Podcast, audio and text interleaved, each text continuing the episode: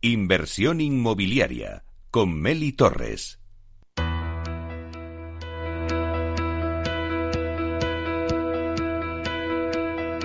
Aula de Innovación. En nuestra sección de Aula de Innovación queremos acercar cada jueves el sector inmobiliario a la innovación y para ello contamos con Vía Célere, empresa pionera y referente en este campo que en sus más de 11 años ha impulsado numerosas innovaciones que contribuyen a crear mejores entornos y ciudades más sostenibles. Vía Celere lleva la innovación en su ADN y la mejor manera de acreditarlo es contándonos sus hitos innovadores más destacados que incluyen 14 certificados de I+D que demuestran que el sector inmobiliario y de la construcción es clave en el desarrollo de las ciudades. Y para hablar de ventilación de doble flujo y cómo la integra Vía Celere en su estrategia Celere Cities, para contribuir a crear ciudades y entornos urbanos más sostenibles, tenemos con nosotros hoy a Rodrigo Martín, arquitecto senior de la zona norte y Portugal de Vía Celere. Hola, buenos días, Rodrigo. ¿Qué es la ventilación de doble flujo? Hola, Meli, buenos días. Bueno, antes de nada, eh, daros las gracias por, dejarnos participar en este espacio. Eh, bueno, respecto a, qué es ventilación doble flujo, eh, la respuesta es muy sencilla, ¿vale? Se, trata de un sistema de ventilación continua sin necesidad de tener que abrir las ventanas de, tu vivienda. Eh, ¿Por qué no es necesaria la apertura de, las ventanas? Pues porque este tipo de ventilación nos asegura la buena calidad del aire, primero introduciendo aire del exterior a través de conductos, filtrándolo y limpiándolo, y dos, expulsando el aire contaminado a cubierta, evitando así pues la acumulación de olores y gases tóxicos. Y además, al no tener que pues, abrirse las ventanas, pues mejora lógicamente el aislamiento térmico y acústico de, la vivienda, pues, evitando pues, ruidos del exterior y la pérdida de, la tan importante temperatura de confort. Claro. Al final, al final es, es, un sistema de ventilación controlada y continua, o sea, esta palabra es muy importante, mediante extracción e impulsión. Y claro, ¿qué diferencia hay respecto a los sistemas de ventilación tradicional? Explícanoslo. Sí, pues eh, eh, bueno, pues a, ver, como todos sabemos pues, y hemos hecho en algún momento de nuestra vida, eh, pues antiguamente las viviendas se ventilaban pues, pues de forma natural, abriendo las, las ventanas pues para que el aire se renovara.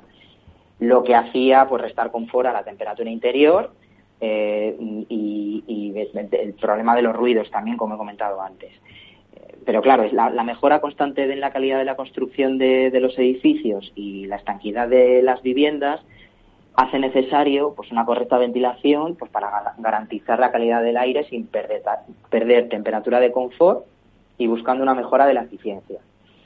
Eh, luego, pues bueno, le tenemos la ventilación irregulable que vino después, eh, buscando un poco esta mejora de eficiencia eh, cogiendo aire del exterior a través de pequeñas aperturas, microaperturas en las ventanas y extrayendo por los cuartos húmedos, como la cocina y los baños. Pero bueno, con el doble flujo, pues eh, hemos ido un paso más allá. Creo que es importante que nos expliques cómo afecta la calidad del aire a nuestra salud, que eso a veces se nos olvida. Sí, pues bueno, pues a ver, aunque parezca eh, exagerado, pues muchas dolencias de las que, que, sufrimos diariamente, pues como dolores de cabeza, catarros, alergias, pues están relacionadas con el aire que, se respira en el interior de, nuestras casas y, por supuesto, sobre todo en las de las ciudades. Eh, la concentración de contaminantes que existe en las viviendas pues, puede llegar a ser mucho mayor que en el exterior. Y, este dato es muy importante ya que pasamos muchísimo tiempo en espacios interiores, concretamente más del 80%, ¿vale? Y, bueno, pues por eso es una cuestión que tenemos muy en cuenta en, en Vía Célere en el diseño de nuestros edificios, ¿vale? Pues porque nuestro hogar pues, al final es el lugar donde pasamos más tiempo y, al final queremos que nuestros clientes pues cuenten con la mejor calidad del aire. Claro que sí. Eh, Rodrigo, ¿y cómo se consigue mantener la temperatura interior con este sistema de ventilación? Sí, pues, pues mira, te cuento. Eh, mm, la, normativa española que afecta la construcción de, nuevos edificios, porque es el Código Técnico de la Edificación y concretamente en el apartado de salubridad, eh, pues nos obliga a instalar unos sistemas de ventilación que garanticen un nivel mínimo de calidad de aire interior, lo que implica al final pues una entrada de aire del exterior constante, ¿vale? Pues lo que viene siendo pues una, como si tuviéramos una rejilla en la ventana siempre abierta. Eh, pero claro, esta ventilación permanente pues penaliza mucho la, eficiencia energética, o sea que el, aire limpio que entra en la vivienda está a la temperatura del exterior y conseguir la temperatura interior deseada pues nos cuesta mucho. Entonces, con, la ventilación doble flujo eh, logramos ventilar la vivienda sin que se penalice esa temperatura interior. ¿Cómo? Pues en invierno, eh, al final, sea cual sea la temperatura exterior, el aire limpio entra en la vivienda a una temperatura de confort. Eh, ¿Cómo? Pues gracias al efecto del recuperador de calor que lleva la máquina interior de la vivienda y, en verano pues se, pone en funcionamiento un bypass para generar pues un, refrescamiento nocturno gratuito metiendo el aire limpio de, la, en la vivienda a menos temperatura que la que tenemos en el interior. Rodrigo, ¿qué beneficios tiene este tipo de ventilación? Eh, pues bueno, algunos ya los he ido mencionando, pero bueno, por resumir, al final tenemos la mejora de calidad del aire interior, con lo que implica para, para nuestra salud, con la mejora de, salud, eficiencia energética, que al final, pues bueno, consideramos que es la más importante, pues mantenemos la temperatura constante y sobre todo sin pérdidas. Y una derivada de esto, pues el, un ahorro económico, que es sobre todo, pues bueno, en en zonas de, en Madrid, por ejemplo, se puede conseguir hasta un 30% de ahorro, ¿vale? Con este tema. Y como ya dije al principio, pues aislamiento acústico, pues a no tener que, abrir las ventanas. ¿Se necesita algún tipo de maquinaria especial para este tipo de ventilación? Sí, bueno, especial no, no, pero bueno, sí, es, al final este sistema eh, tiene una tecnología pues, totalmente integrada en la vivienda mediante equipos compactos, ¿vale? De poca altura que se colocan en, el falso techo del interior de cada vivienda, ¿vale? eh, ¿Por qué en cada vivienda? Porque pues, así conseguimos una autonomía completa, una independencia respecto al resto de vecinos, por si hubiera algún problema. Claro. Y por último, eh, Rodrigo, ¿cómo contribuye este hito de innovación a Celere Cities? Eh, bueno, pues mira, eh, España ahora mismo cerca del, del 80% de la población reside actualmente en las, ciudades, ¿vale? Y cada, cada vez pues, la población urbana pues es, es mayor, está en constante crecimiento. Por eso al final es fundamental que las viviendas respondan a los mayores estándares de eficiencia energética y sostenibilidad. Así que esto pues va, va, a marcar una gran diferencia a largo plazo, tanto para los inquilinos que ocupen las viviendas en aspectos tan importantes como su salud y confort, como para el impacto en nuestras áreas urbanas. Bueno, pues muchísimas gracias, Rodrigo, por contarnos con tanto detalle esta ventilación de doble flujo. Muy bien, nada, gracias a vosotros. Y hasta aquí nuestra sección de habla de innovación con Vía Célere. Hoy les hemos hablado de ventilación de doble flujo y cómo esta innovación contribuye a crear mejores entornos y ciudades sostenibles. No se pierdan la semana que viene el próximo hito de innovación de Vía Célere.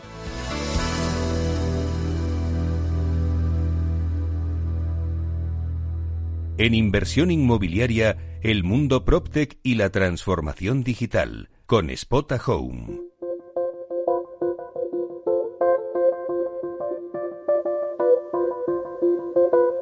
Bueno, pues como todos los jueves tenemos con nosotros a Alfredo Díaz Araque, director de desarrollo de negocio de Spotajón y experto en PropTech, que nos trae un estudio muy interesante esta vez sobre los efectos del coronavirus en el mundo PropTech. Buenos días, Alfredo. Meli, muy buenos días. Bajo el calor del mes de julio, pero todavía seguimos vivos. Aquí dándolo todo, claro que sí. Bueno, ya falta poco para las vacaciones. Sí, ya, lo comentaba antes con Feliz, que ya nos va quedando pocos. son menos días los que quedan para las vacaciones. Bueno, que nos traes un estudio súper interesante, ¿no? De ver un poco los efectos del coronavirus en, este mundo ProTech. Cuéntanos. Sí, efectivamente. Eh, ha salido recientemente un estudio por Protect One Ventus, que es un, una, un inversor eh, alemán en, en, startups y ha, y ha hecho, bueno, yo creo que un, buen resumen y una buena visión de lo que va a pasar en los próximos meses en el, en el tema de, del PropTech, ¿no? en la inversión, cómo van a funcionar, etcétera. Y la verdad es que lo más interesante del estudio es que además lo, lo, lo hace la equiparación con lo que también está pasando en el mundo inmobiliario, porque al final las PropTech, pues como muchas veces lo decimos, son parte del mercado inmobiliario, es decir, no aísla lo que va a ocurrir eh, a las PropTech de lo que va a ocurrir en el mercado inmobiliario, sino que hace un paralelismo en que cómo va a evolucionar el mercado inmobiliario y cómo eso va a impactar en el en lo que son las las startups de, del ecosistema PropTech. Y, y, bueno, como unas ideas generales, lo que lo que señala el informe, y bueno, y es algo que yo creo que todos los oyentes seguro que, lo saben porque están con ello día a día, pues eh, todo lo que el tema del coronavirus lo que supone es que estamos ante unos desafíos sin precedentes y es verdad que es una crisis a la que hasta ahora no nos habíamos enfrentado. Aunque es verdad que el, que el sentimiento yo creo que en general en el sector es de, de, de, cierto optimismo, ¿no? De que esto será pasajero y que, y que enseguida volveremos a, a, la, a, una, nueva, a una normalidad. Eh, entonces, bueno, pues lo que también eh, dice el informe es que el hecho de que muchas empresas no se hayan digitalizado o que no hayan hecho los procesos de una manera ágil, pues esta, este proceso del coronavirus, por lo que ha hecho ha sido, pues efectivamente, mostrar que, que está pasando factura, ¿no? A ese tipo de, de, empresas, ¿no? Con lo cual lo que dice es que, bueno, puede ser una, una, una digitalización, digitalización rápida, puede ser una, una oportunidad y además señala cómo diferentes elementos del PropTech pues van a verse unos más perjudicados que, otros. No, no todo se va a beneficiar de la, de la misma manera de esa digitalización. Cuando ya se centra un poco en las startups del mundo PropTech, pues dice que efectivamente también se, se, como comentábamos, pues también están frente a unos nuevos desafíos, pero que a la vez también eh, son nuevas eh, oportunidades lo que lo que van a tener. Y mm, dice que bueno que al final, además de, de los criterios normales que se tienen en una startup a la hora de, valorar riesgos, negocio, etcétera, señala como tres eh, importantes nuevos criterios que creo que deben de tener las, startups. ¿no? Por un lado es que la solución que aporten tiene que permitir al cliente actuar a corto plazo. Es verdad que ahora mismo, como yo creo que como consecuencia de que esos procesos de digitalización no se habían hecho o no estaban del todo concluidos, lógicamente ahora tienen que acelerarlos y por tanto una PropTech que pueda dar soluciones de manera rápida va a tener sin duda alguna éxito. ¿no? Luego ya no solo es que eh, permita a los clientes actuar a corto plazo, sino que la implementación de esas herramientas PropTech sea eh, rápida. Eh, los clientes, lo, hablaba el otro día con un compañero, los clientes que hace dos meses no querían un tipo de solución, eh, ahora con el tras el coronavirus se han dado cuenta y lo que quieren es la solución que me la instales ya y que sea rápido, que no tenga ningún ningún problema. Y luego sobre todo también eh, que estas inversiones que realizan en PropTech tengan un retorno rápido en la inversión. Es verdad que ese siempre es uno un poco de los de los problemas que a lo mejor se encuentra de startups, ¿no? En, en, cómo luego los clientes pueden medir el retorno en la inversión y eso es algo que también tengan que tener en cuenta ahora mismo, ¿no? Porque en un momento de un poco de, de, restricción en cuanto a, a, inversiones, etcétera, pues lógicamente se miden con mucho cuidado y, y, y por tanto, pues eh, lo que van a pedir siempre es que sea un retorno rápido de esa, de esa inversión, ¿no? Entonces, bueno, lo que lo que también señala el, el, el informe es que las, las startups que han sido más ágiles en, en menos de un, de un mes han conseguido ya poner en el mercado diferentes tipos de, de soluciones muy enfocadas a los problemas inmediatos, ¿no? Que somos, pues, como la, la desinfección en, en temas de oficinas, en locales, y luego habla de, de un nicho de mercado que, que, era un nicho de mercado porque se ha convertido en una oportunidad muy interesante y es verdad en todo el tema de cuidado de, mayores. Que a lo mejor no es PropTech es más eh, eh, es más eh, eh, del mercado de, del salud no del health tech pero sí que es verdad que al final también, eh, oye, la, el producto de residencia de, de, mayores es también un producto inmobiliario y por tanto, pues para gestores de ese tipo de inmuebles, si hay startups que pueden ofrecer soluciones, pues yo creo que va a ser como muy, muy relevante, ¿no? Uh -huh. Y luego, por último, señala, como otro de los grandes insights, no, pues la, que la situación financiera de startups es cada vez más exigente. Yo creo que además y selectiva por parte de los inversores. Es verdad que las startups ahora mismo se están enfrentando a un mercado donde la, la inversión ya venía siendo más exigente por todo el efecto WeWork. La verdad es que sí que había cambiado mucho el paradigma de, de bueno, el fracaso de la salida bolsa de WeWork y ahora mismo pues el mercado de inversión pues eh, como enseñado luego el informe más adelante pues sí que va a ser más complicado y por tanto la, las startups van a tener que hacer determinadas eh, ajustes en, en caja etcétera para poder aguantar bien este, esta época en la que acudir a, a inversión pues será más complicado, ¿no? Es una de, la, de las cosas que, que hay. Uh -huh. Y Alfredo, de todo el informe, como una conclusión que puedas sacar tú para nuestros oyentes, sobre todo que son inversores y que están muy pendientes de, de todo el mundo Protec, porque es donde, donde todo el mundo está apuntando, eh, ¿qué, ¿qué conclusión sacarías tú del informe que crees que es interesante que deba saber el inversor? Pues mira, eh, esa yo creo que es la parte más interesante del, del, del, informe, porque habla efectivamente de los efectos que va a tener la, la financiación en, en, startups cómo va, cómo va a ser y qué van, y qué van a tener que hacer las startups. ¿no? Entonces habla de cómo bueno el mercado de inversión dentro de startups estaba muy movido, no solo porque había ya los, profesionales de toda la vida, los venture capital que hacían, sino lo que llaman en Estados Unidos los turistas, ¿no? es decir, empresas del mundo inmobiliario que estaban invirtiendo en el, en el sector, ¿no? Eh, PropTech. Señala que, bueno, lógicamente, pues como buenos turistas, cuando hay sol, pues aparecen, pero cuando el sol se va, se, retiran. Con lo cual, lo que, lo que van a quedar es pues eh, los, los más profesionales. Entonces, en ese aspecto señala, hace como una diferenciación. ¿no? Señala, por un lado, los Venture Capital, que son los que siempre han invertido, y señala que, que este tipo de, de, profesionales lo que posiblemente hagan como, como máxima prioridad ahora mismo en, este, estos momentos es aguantar o apoyar esas inversiones que ellos habían realizado. Es decir, las inversiones que ya tenían hechas en startups, lo que van a hacer es apoyarlas en, en estos momentos difíciles y si tienen que inyectar capital, pues inyectar, inyectarán capital. Con lo cual, ver nuevas inversiones, el propio informe señala, o y ellos mismos, como, como un venture capital que invierte, dice que, que bueno, como requiere más, más esfuerzos, más tal, pues que posiblemente no lo vean con tanto cariño como a lo mejor lo, lo veían anteriormente, ¿no? Eso por un, por un lado, o sea, que, que, que señala ese, ese tema. Con lo cual, bueno, pues es lo que comentábamos, ¿no? Las startups ahora mismo tienen que hacer un ejercicio de, de ver un poco cómo capean este tema y cómo ajustan costes para, para poder seguir adelante. Sin embargo, sí que señala, por otro lado, es que eh, también puede ser una oportunidad para nuevos eh, nuevos inversores que quieran entrar en el mundo startup. Ahora van a encontrar una, unas buenas eh, eh, oportunidades de, de, inversión, efectivamente con más riesgo, pero también es verdad que con valoraciones a lo mejor que con todo el tema del coronavirus pues se pueden ver afectados.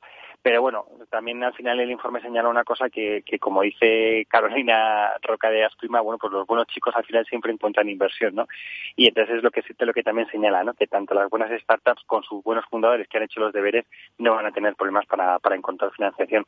Pero realmente sí que es verdad que, ahora mismo las startups PropTech se enfrentan a, a un reto que es, eh, bueno, algo que a lo mejor hasta ahora no habían vivido, ¿no? Se había vivido, como ya te digo, hasta el momento de WeWork, pues más facilidad para, para recibir inversión y a la cabeza se está poniendo más cara esa, esa inversión y, y, los inversores exigen más tener hecho los deberes. Y bueno, creo que es un, no, es, no es mal ejercicio, ¿no? El, el, un poco el tener que hacer los deberes y tener la casa ordenada para poder acudir a, a financiación.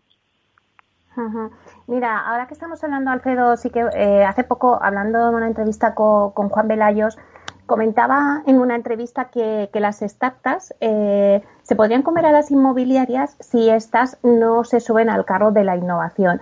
Y bueno, me contaba el caso de Caterra, que el otro día también la comentabas tú, eh, pues que ya en Estados Unidos, pues Caterra sí que ha avanzado y que ha podido tomar esa relevancia de decir, bueno, de sustituir alguna inmobiliaria. No sé si tú también compartes esa opinión y si podríamos ver esa situación aquí en España que las startups eh, podrían sustituir algunas inmobiliarias y no se suben a ese carro de la innovación? Pues mira, eh, coincido con, con, Juan en ese aspecto eh, y entiendo además que Juan lo dice sobre determinados aspectos muy concretos. por ejemplo, pues es difícil que, que, una startup desbanque a un colonial o un Merlin, ¿no?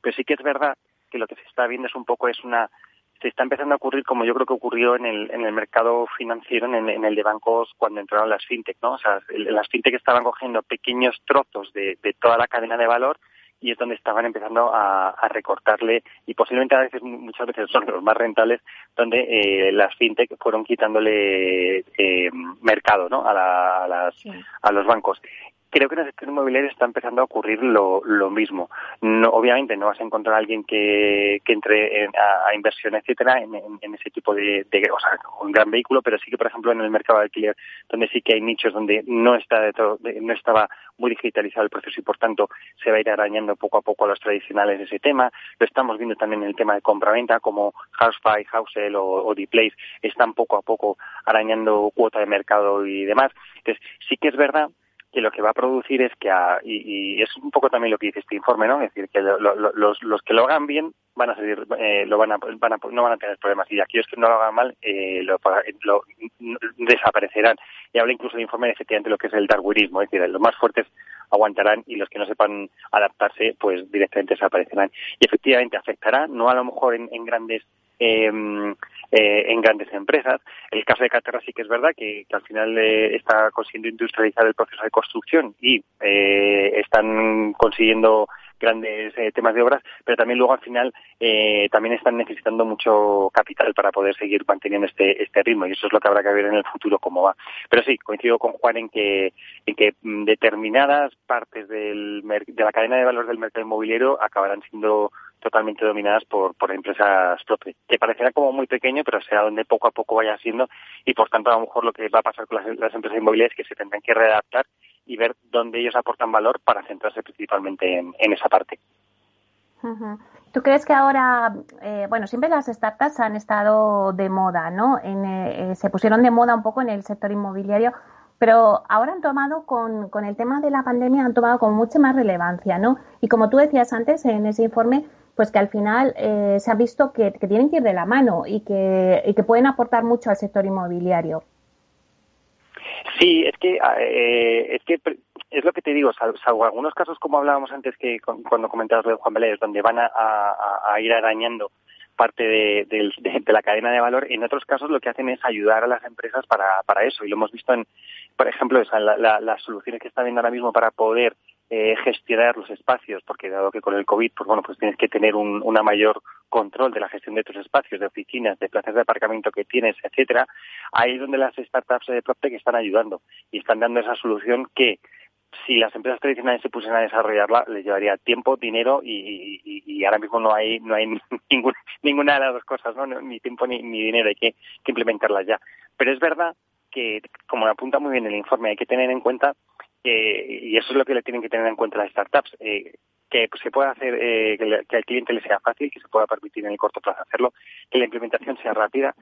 Eso sí que es verdad que se hace bastante bien, porque lo que ocurre es que muchas veces son los propios procesos de las empresas los que los que no hacen ágil la implementación, pero bueno, también es verdad que las, empresas inmobiliarias ahora mismo, dado que les aprietan el zapato, lo tienen que hacer y lo más importante es que exista un retorno en la, inversión rápido. Eso es lo que, esa es la clave y es lo que muchas veces cuando todos aquellos que vendemos eh, productos digitales en el mercado inmobiliario es lo que nos damos cuenta, ¿no? Que el que, el, que, tienes enfrente del cliente muchas veces te dice, bueno, sí, pero yo cuando recupero la inversión o esto cómo lo monetizo o cómo voy a ganar dinero con, con esto, ¿no? Esa es la, la, clave que, tienen que hacer, pero que bueno, que yo creo que también de eso se, ha ido aprendiendo, como tú dices, llevamos ya con esta moda que se está alargando pues dos, tres años y eso ha servido para que vayamos rodando eh, todo el mundo que estamos en el mundo de startup y, demás con los productos para ofrecer cada vez una mejor solución y mucho más acorde al, cliente inmobiliario.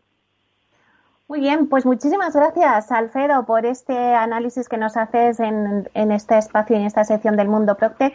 Eh, nos vemos, bueno, nos oímos la semana que viene. La semana que viene nos oímos. Meli, un beso muy fuerte. Que tengas buena semana. muy bien, hasta pronto, Alfredo. Hasta luego.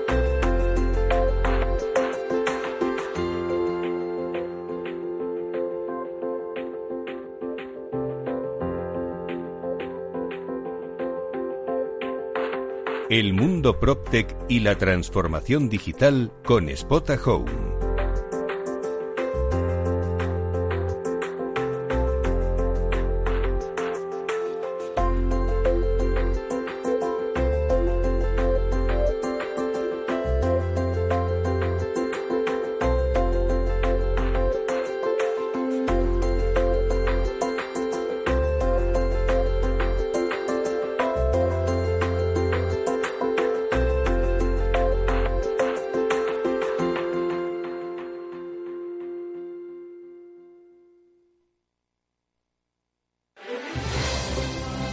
Quieres entender mejor todo lo que rodea a nuestro sector alimentario, tienes una cita en La Trilla. Un gran equipo de especialistas te acercará a la actualidad económica y política desde el campo hasta la mesa.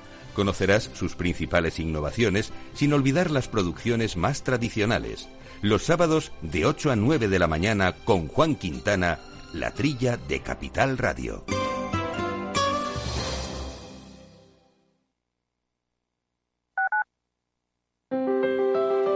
Si te gusta la cocina gallega de siempre, en el Mesón Gallego 1 y el Mesón Gallego 2 encontrarás los mejores pescados y mariscos de las costas junto a recetas de la Galicia interior, además de las carnes de Sanabria y los mejores embutidos de Zamora y nuestra terraza. Te esperamos en la calle Muller 35, teléfono 91 579 3623 y en la Plaza de la Remonta 13, teléfono 91 579 0769. Una recomendación del programa gastronómico Mesa y Descanso. Gráficas Naciones. Más de 50 años de experiencia en el sector de las artes gráficas. Apostamos por la última tecnología tanto en impresión offset como en digital y gran formato. Realizamos todo tipo de impresión. Tarjetas de visita, folletos, libros, vinilos, decoración y montaje de stands. Más información en el 91 629 2145 o en gráficasnaciones.es. Capital Radio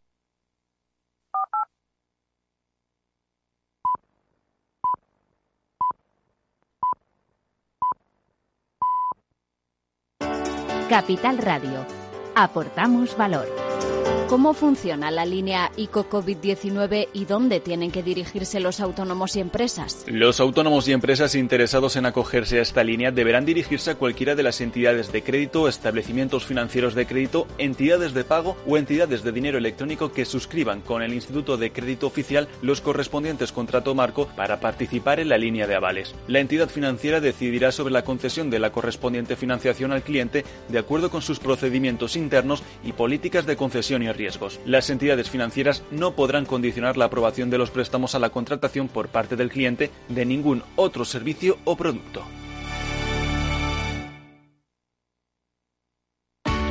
Si todavía no te ha llegado la idea o crees que esta necesita evolucionar, no te pierdas After Work, un programa en el que encontrarás historias inspiradoras, análisis de la realidad y una mirada prospectiva al futuro de lunes a jueves a las seis y media de la tarde en Capital Radio con Eduardo Castillo.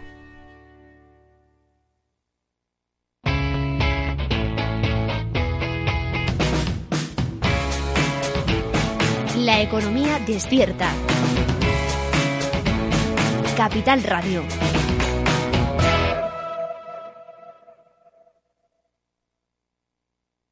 Inversión inmobiliaria con Meli Torres.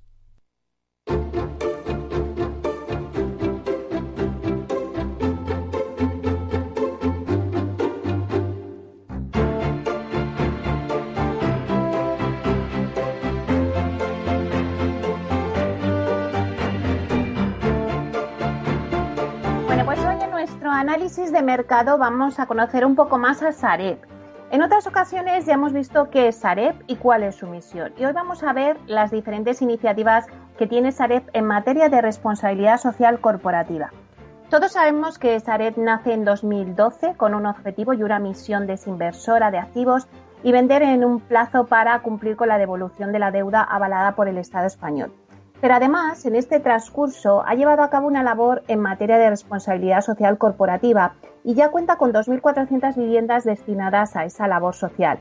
Incluso aspiran a tener una cartera de 10.000 unidades. Pues bien, para hablarnos de todo ello y conocer un poco más a Sareb en ese otro lado, en ese otro plano más humano, más personal, conocemos hoy, eh, contamos hoy con Gaspar González Palenzuela, que es director de RSC de Sareb. Buenos días, Gaspar.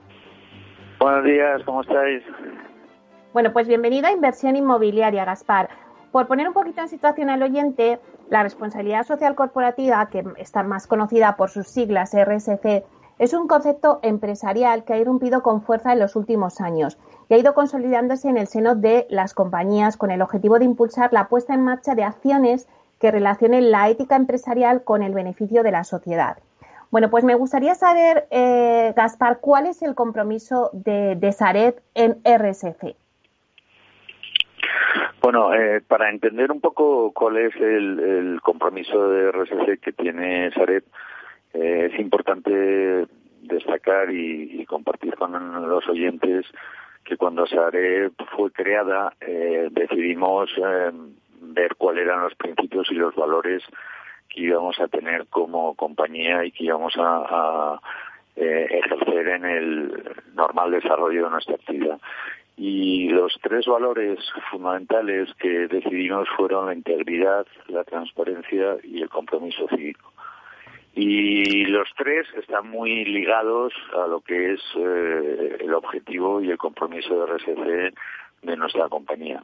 Pero en especial eh, hemos desarrollado mucho el compromiso cívico. El compromiso cívico es eh, ver eh, qué mm, proyectos y qué eh, acciones y actuaciones desde Sareb podemos hacer para cumplir con ese compromiso cívico.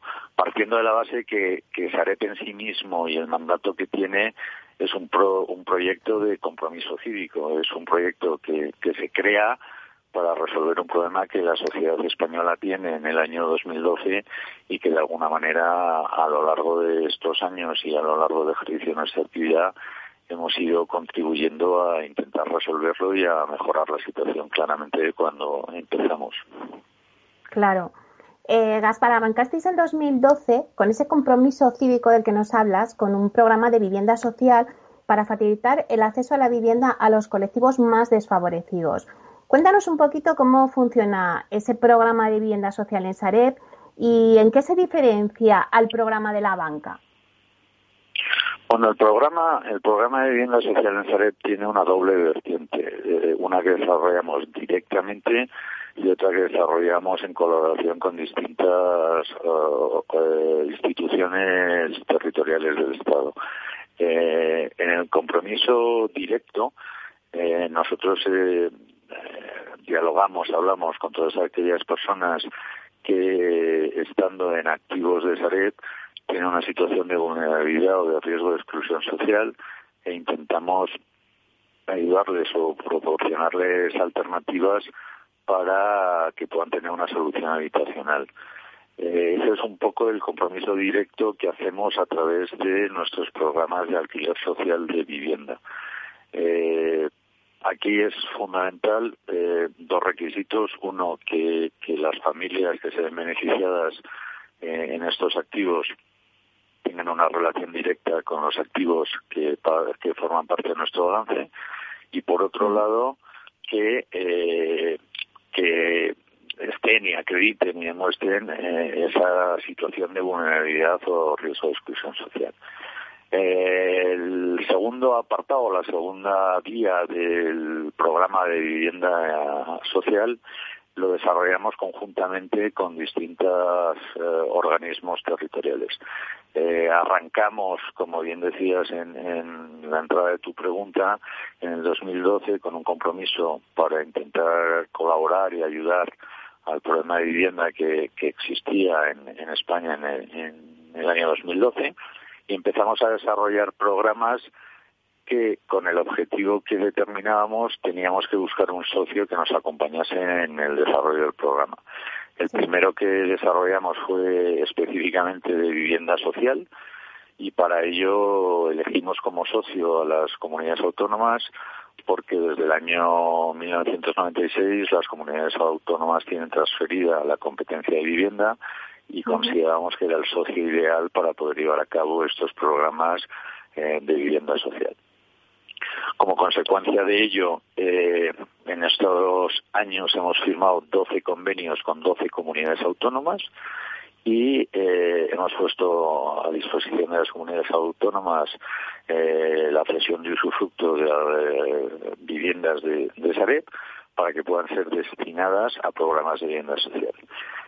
Una vez que arrancamos este proyecto, mm, vimos o, creíamos que no estaba suficientemente cubierto el objetivo que perseguíamos eh, desde el punto de vista de vivienda social y mm, desarrollamos otro proyecto que tenía como objetivo intentar eh, colaborar y ayudar en la solución de problemas derivados de emergencia social. Emergencia social que en, eh, esos años podía provenir de un problema de vivienda social, pero no solo de, vivienda social, puede venir de desastres eh, naturales, puede venir de pues, pues de pandemias como la que hemos eh, sufrido la que estamos sufriendo, puede venir de protección a colectivos que merecen especial protección o, cualquier otro programa que eh, se determine para proteger o ayudar a colectivos que merezcan esta especial protección.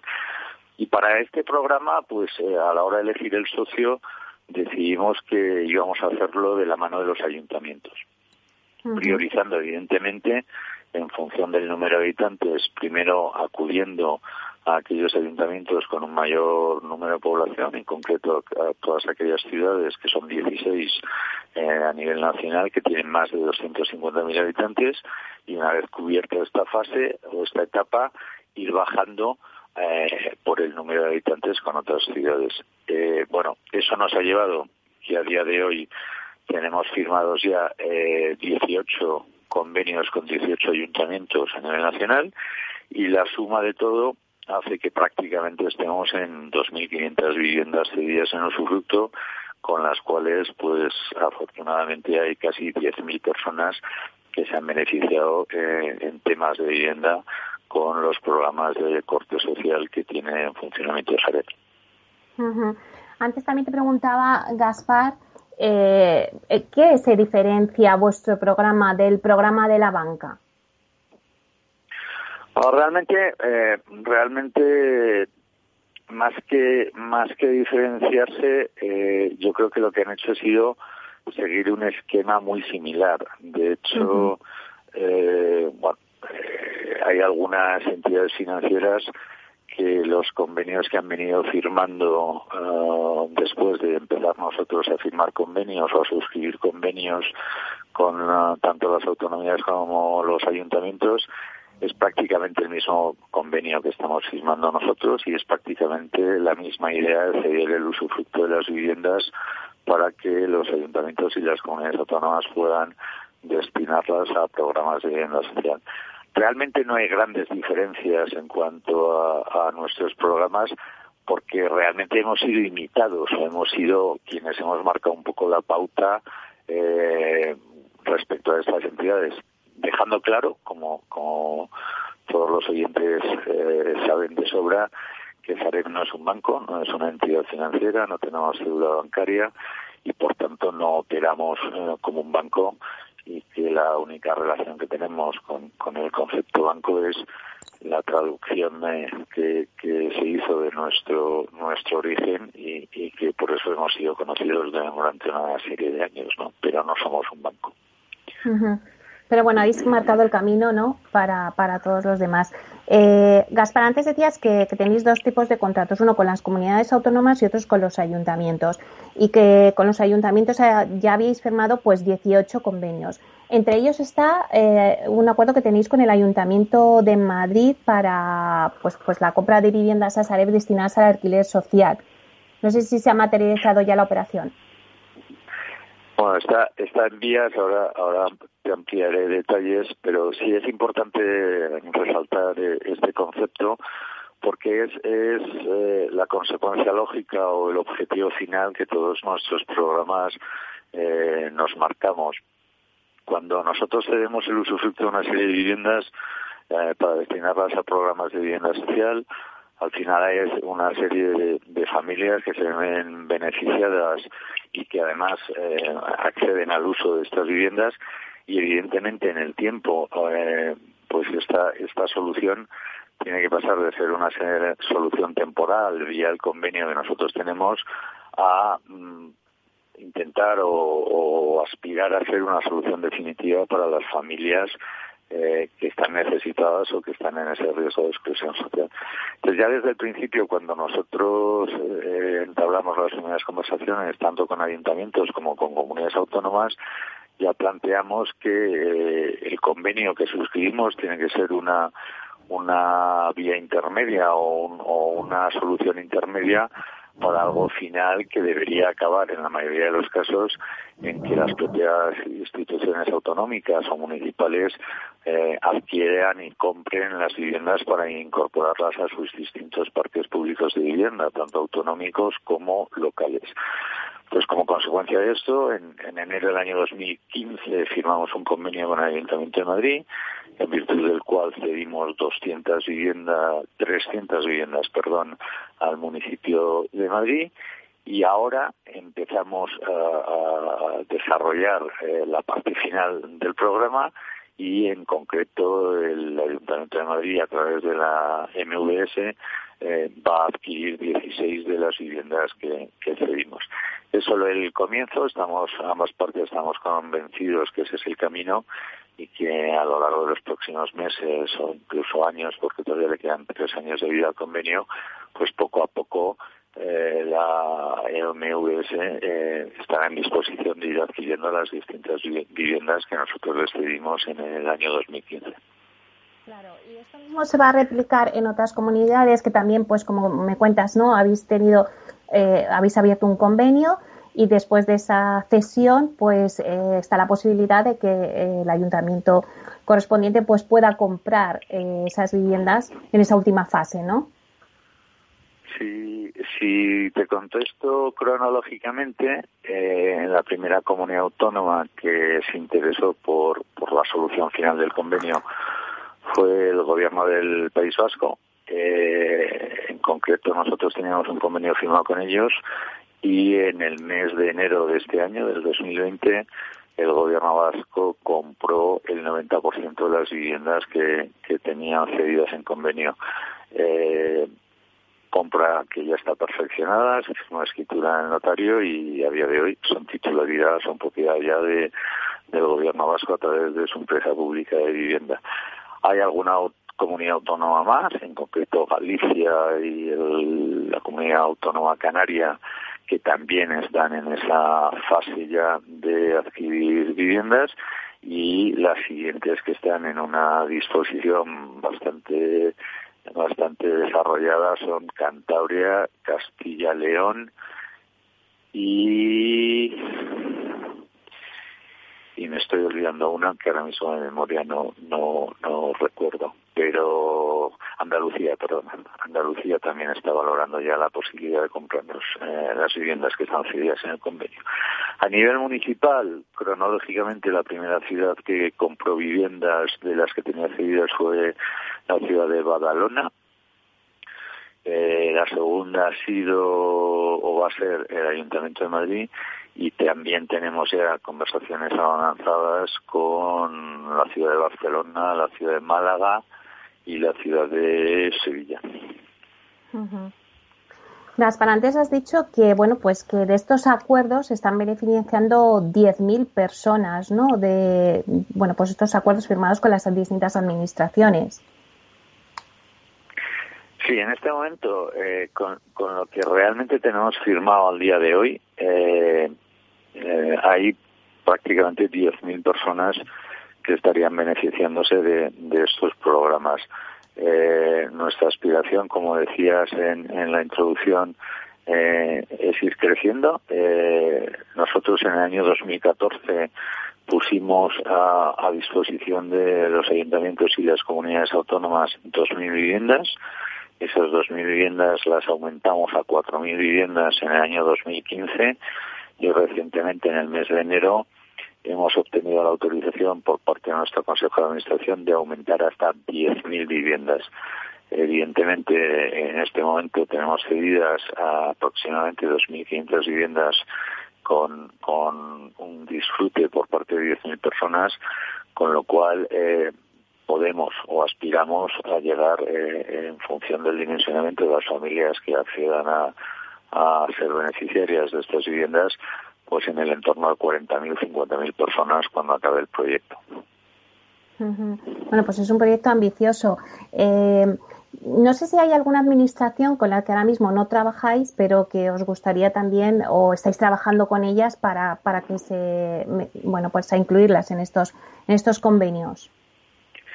Pues mira, eh, empezamos como, como contado con las comunidades autónomas, eh, de ahí saltamos a los ayuntamientos y, parecía que iba a ser un poco nuestros interlocutores estables en el programa.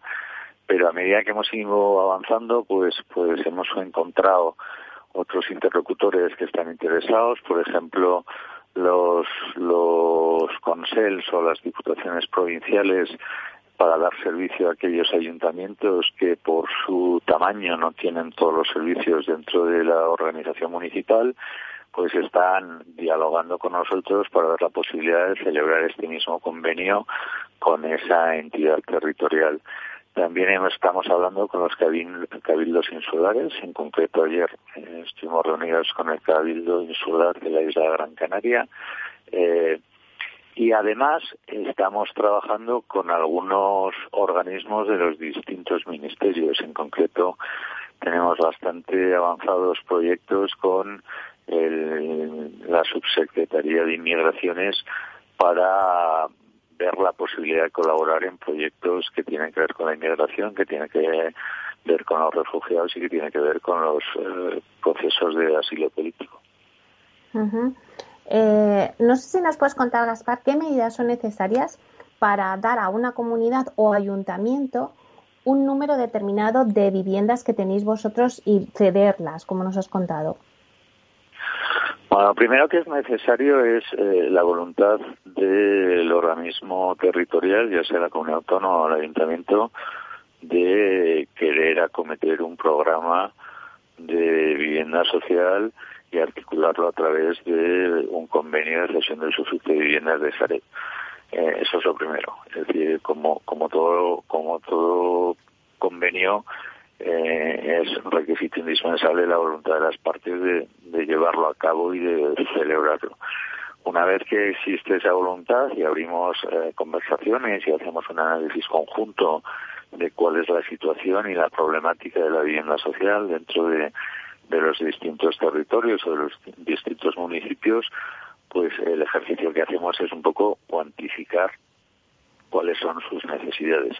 Y aquí aparece otro tercer requisito que también es indispensable, que es ver la disponibilidad que tiene Sareb en esos territorios concretos. Sareb tiene los activos donde los tiene eh, y que no necesariamente eh, es siempre donde realmente son necesarios. Entonces, eh, tienen que conjugarse la necesidad por parte del ayuntamiento o la comunidad autónoma con la disponibilidad por parte de Sareb de poder ceder activos en esos territorios. Y una vez que concluyen o que concurren todos estos requisitos, pues, pues ya es cuestión de, trabajar y, empezar a, articular el convenio y finalmente firmarlo y perfeccionarlo. Eh, Gaspar, aparte de, toda esta eh, acción social a nivel residencial, no solamente os limitáis a, la parte de, vivienda, sino que también habéis traído solares, por ejemplo, para estacionamientos, eh, como habéis hecho en tabernes. Sí, bueno, esa es, otra parte de, del área de responsabilidad social corporativa que tiene Saret eh, y que se desarrolla bajo el paraguas, como decía al comienzo, de lo que es el compromiso cívico que, que Salet quiere llevar a cabo y que quiere tener con las distintas eh, comunidades o los distintos municipios eh, de España. Eh, en base a todo ello, cualquier necesidad que tenga un, un, destino final social que pueden tener estos ayuntamientos, estos ayuntamientos y cualquier petición que pueda articularse mediante una cesión temporal de determinados activos o de algunos de nuestros activos, pues evidentemente siempre son canalizados a través del área de responsabilidad social corporativa y vemos la posibilidad de llevar a cabo estos proyectos. Como bien dices, eh, el tema de los parkings es eh, no te decir que es recurrente, pero sí frecuente en los convenios de cesión de activos, de suelos en este caso, o de solares que, hacemos a distintos ayuntamientos para intentar eh, eh, colaborar y participar con estos ayuntamientos en ese tipo de programas eh, para, para aparcamiento que al final, dentro de nuestra estrategia de, de sostenibilidad y de responsabilidad social corporativa, no es más que hacer ciudades más sostenibles, ¿no? Es decir, cuanto cuanto más organizado y más estructurado está el tema del aparcamiento de los vehículos, pues pues menos circulación hay, menos emisiones de gases hay, un montón de, de, beneficios añadidos a este tipo de eh, programas. Pero no solo los parkings, es decir, en un país tan tradicional como es España, también hacemos bastantes sesiones de suelos para la celebración de, fiestas populares y de fiestas tradicionales de los distintos municipios, ¿no? desde Ferrol a, Arganda o alguna otra población celebran desde hace muchos años eh, sus fiestas patronales en, terrenos que son propiedad de Sareb. Pero cuando habla, hablamos de parkings, hablamos de, de fiestas, también hay eh, eventos deportivos, también hay eh, cualquier tipo de celebración o cualquier tipo de evento que se puede llevar a cabo dentro de un, de un municipio. Si eh, con la cesión temporal por parte de Sareb del activo eh, facilita o, o permite que esos eventos o esos acontecimientos se lleven a cabo, pues evidentemente lo hablamos, lo, lo vemos y, y lo llevamos a cabo. Bueno, pues la verdad es que es muy interesante lo que nos estás contando, Gaspar. Nos quedan nada, ya dos minutos. Sí que me gustaría que nos dieras una pincelada porque hemos visto que durante el confinamiento eh, lo importante que es la RSC en las empresas. El sector ha dado ejemplo de su solidaridad, también Sareb. Eh, ¿Crees, Gaspar, que la tendencia a partir de ahora es dar un mayor peso en las empresas en materia de RSC?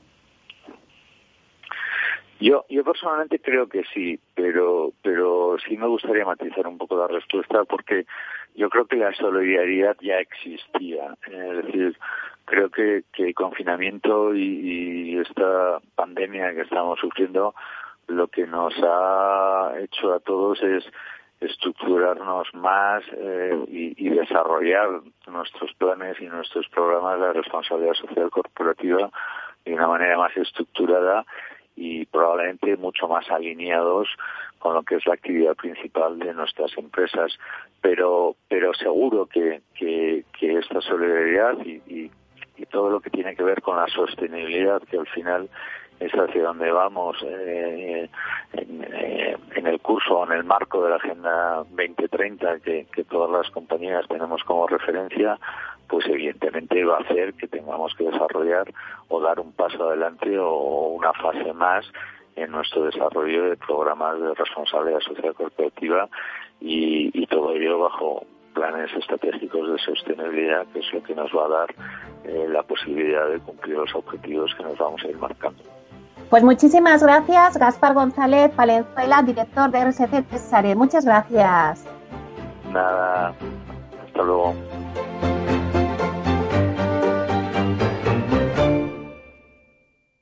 ¿Es razonable el precio que piden por esa vivienda que tanto le gusta? ¿Está pensando en vender su casa?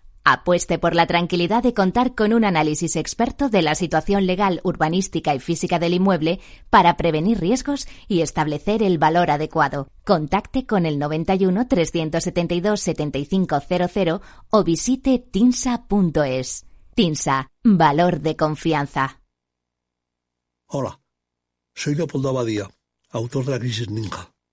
Tengo 86 años, 12 hijos, 50 nietos y una bisnieta. A mi edad, y con tanta gente en casa, siempre he pensado que era imposible conseguir ahorrar. En mi familia, lo único que crecían eran los gastos. Sin embargo, ahorrar quizá es mucho más sencillo de lo que crees. Finambes.com. Carteras diversificadas de fondos de inversión a un solo clic. Ya no estamos en la era de la información, estamos en la era de la gestión de los datos y de la inteligencia artificial. El tratamiento inteligente de estos datos proporciona un valor enorme a las empresas en sus procesos de negocio. En Piper Lab ayudamos a nuestros clientes a tomar decisiones de negocio basadas en datos. Escúchanos todos los lunes a las 10 y media de la mañana en el espacio de Big Data de Capital, la Bolsa y la Vida. Tu radio en Madrid 105.7, Capital Radio. Memorízalo en tu coche. Disfruta de la mejor cocina gallega en Montes de Galicia. Todo un clásico moderno en el barrio de Salamanca. Disfruta de la variada dieta atlántica, de las mejores carnes y pescados tratados con respeto y transparencia y regados con una de las mejores bodegas de la zona. En grupo, en familia o en pareja, Montes de Galicia te ofrece el espacio perfecto en cada ocasión. ¿Sabes cuál es el mejor dial para escuchar Capital Radio? Tu móvil. Ya tienes disponibles las versiones de iOS y Android de Capital Radio. Y si quieres escucharlas en tu coche, lo tienes muy fácil. Empareja el Bluetooth de tu coche con tu móvil o tableta, entra en la app de Capital Radio y ya lo tienes. Escucha Capital Radio en digital. Y si te preguntan qué escuchas, no lo dudes. Capital Radio.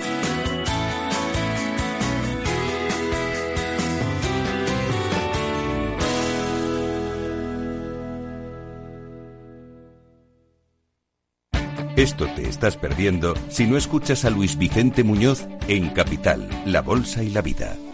La economía española eh, sorprende, sorprende siempre para, para, para bien en los momentos más, más difíciles. Este, este es un momento de una extrema complejidad. Eh, lo que que les diría es, eh, tenemos una economía que es competitiva gracias a las reformas que se hicieron en su momento.